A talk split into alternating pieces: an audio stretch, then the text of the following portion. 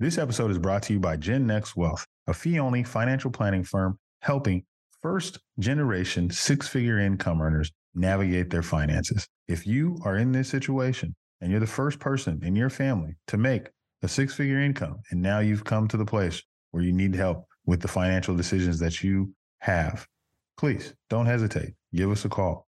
We're available for you at www.gennextwealth.com. You can go there and schedule a free consultation to talk about your personal financial situation. Hey there, I'm Emlyn Miles Mattingly, your host for the Minority Money Podcast. I'm glad you're here. You know why? Because this is the place you can come to get your weekly finance, family, and fitness motivation, not only to experience success in those areas for yourself, but also to help others in our community achieve greatness too. Super happy that you're on the show with me, so let's jump right in. So yesterday I was having a conversation with my daughter and we were talking about what she wanted. Now, my daughter is 15. She's going to be 16 this summer, and she is very interested in driving, thinking about driving all the time, thinking about what kind of vehicle she wants and how she wants what she has to do to get this vehicle. So, what we've talked about with her is what the difference is between price versus cost. And we're going to talk about that today in today's episode. As you know, this is the Minority Money Podcast, and I am your host, Emlyn Miles Mattingly, where we are changing the complexion of wealth. And so I wanted to dig into this conversation that I was having with my daughter a little bit because I think that it's very important for us to understand the difference between the price of something and the cost of something. So when we were going through this example with her, the thing that she was talking about, she says, I want to be able to get a vehicle. I said, okay, okay. And so how much money are you thinking you're going to spend on this vehicle? How much money do you have?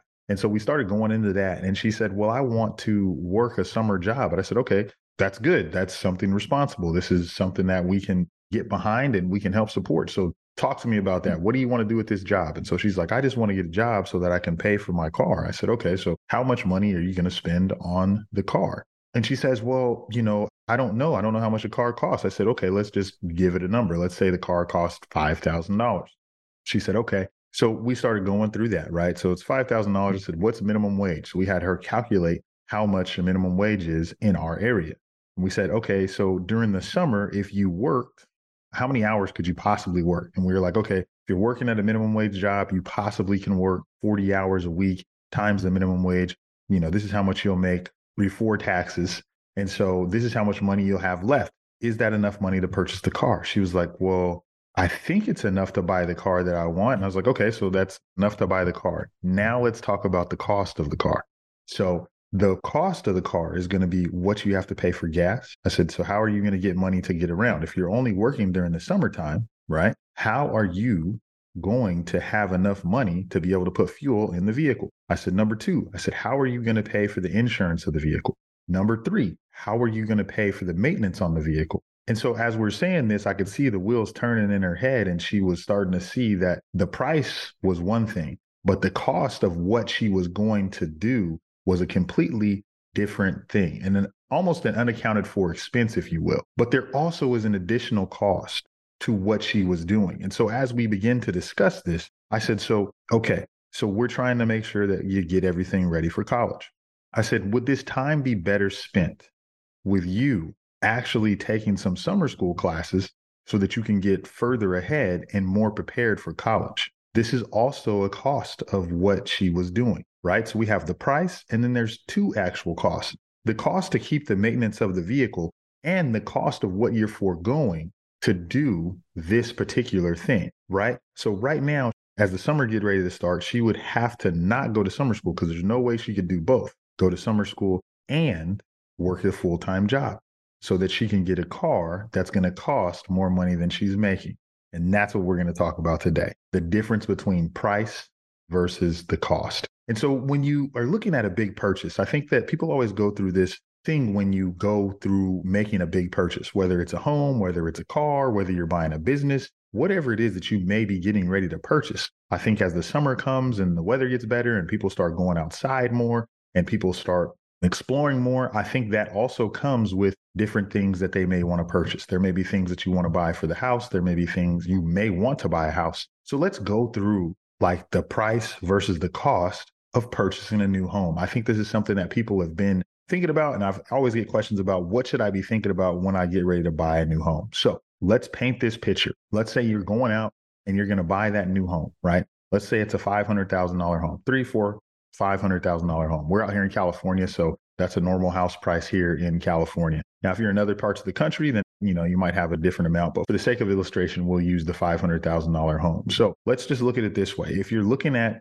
the cost of the home, the price of the home, right? So it's $500,000. We know that if you go and you do an FHA loan, or you can get three and a half percent down, right? So you got to put three and a half percent down. We know three and a half percent of five is. We can put that down. All right. So that's part of the price. Now we have to pay for our closing costs. That's part of the price. We might have to pay, you possibly could pay some points. You could possibly pay anything with like loan origination fees. And all of those go into the price of the home. Now you are well aware of that, right? You get in there, you know that your mortgage is going to be about it's about 30, you know, about $3,000, maybe 3,500 depending on what the interest rate is, right? And that's what you've accounted for. That is the expense that comes when you're getting ready to purchase a home. That is the expense that comes to you from your mortgage person. They're giving you all this stuff. You say, okay, this is what my house payment is going to be. That's 3,500. Now, let's talk about the cost of what's going to happen. So, the cost of that is going to be your mortgage, right? Now you have utilities. So don't forget about utilities. That's going to be, you know, your electric bill, that's going to be your cable bill, that's going to be gas because sometimes that's separate, garbage if you're moving into a new home. There's all of these different things that you are going to have to do. And so when you're working through these things, you want to be aware of all of the costs that are associated with the purchase of what you are buying. So in this case, we're looking at now we may be looking at yard maintenance, right? So if you have to maintenance, if you have to do maintenance on your yard on a monthly basis, are you going to do that on your own or are you going to pay someone to do that? Are you going to little things that may need to get fixed around the house? How are you going to go about doing that? And I think always being prepared for unaccounted cost when you purchase something relative to the price is a way that you can always stay ahead because we've been there everyone's been there where you have something come up and it's an unforeseen expense and you didn't account for the cost. All you accounted for was the price. Now, the other thing is there's like a trade off, I think.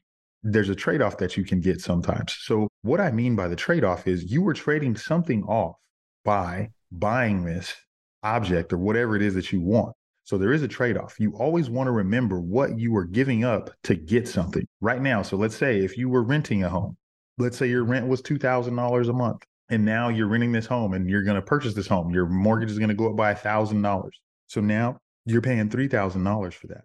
The other cost is that extra thousand dollars that you are no longer going to receive, right? And I think that you also have to go and say, okay, now there's other things that I'm going to give up. Maybe you're changing the school district.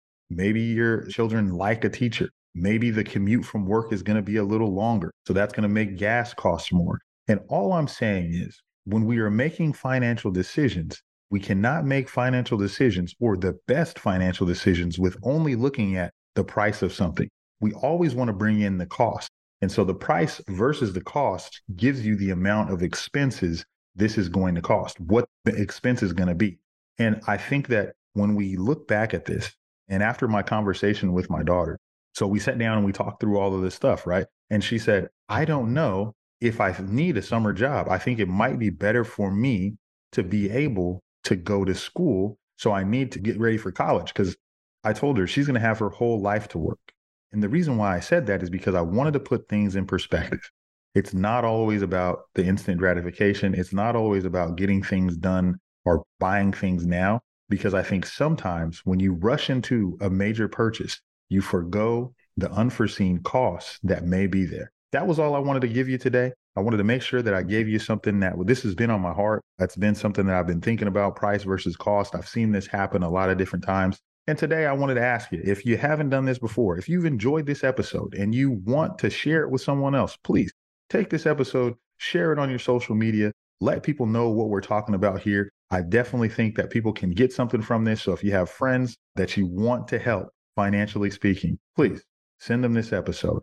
You also can get more of what we're doing. Or if you want to talk about your own personal financial situation, always remember that we are at gennextwealth.com. That's www.gennextwealth.com. You can schedule a free consultation there so we can talk to you more in depth about your own personal financial situation. As you know, this is the Minority Money Podcast. I am your host, Emlyn Miles Mattingly, where we are changing the complexion of wealth. Until next time. Another great showdown, but it doesn't have to stop there. Be sure to subscribe to the podcast on whatever podcast app you're listening on now and give it a good rating, would you?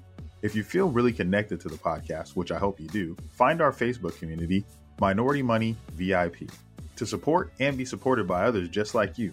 And again, we're glad to have you. While this podcast is meant to inspire and motivate you to live your best life, it can't be your complete one stop shop. I know, I know, that really sucks. But I don't know anything about your specific situation. So please reach out to an attorney or CPA, or you can reach out to me, a financial planner, to help you with your specific situation. To get a hold of us, please reach us at fan at Minority Money Podcast. That's F A N at Minority Money Podcast so we can get to know you there. Thanks for being here, and until next time.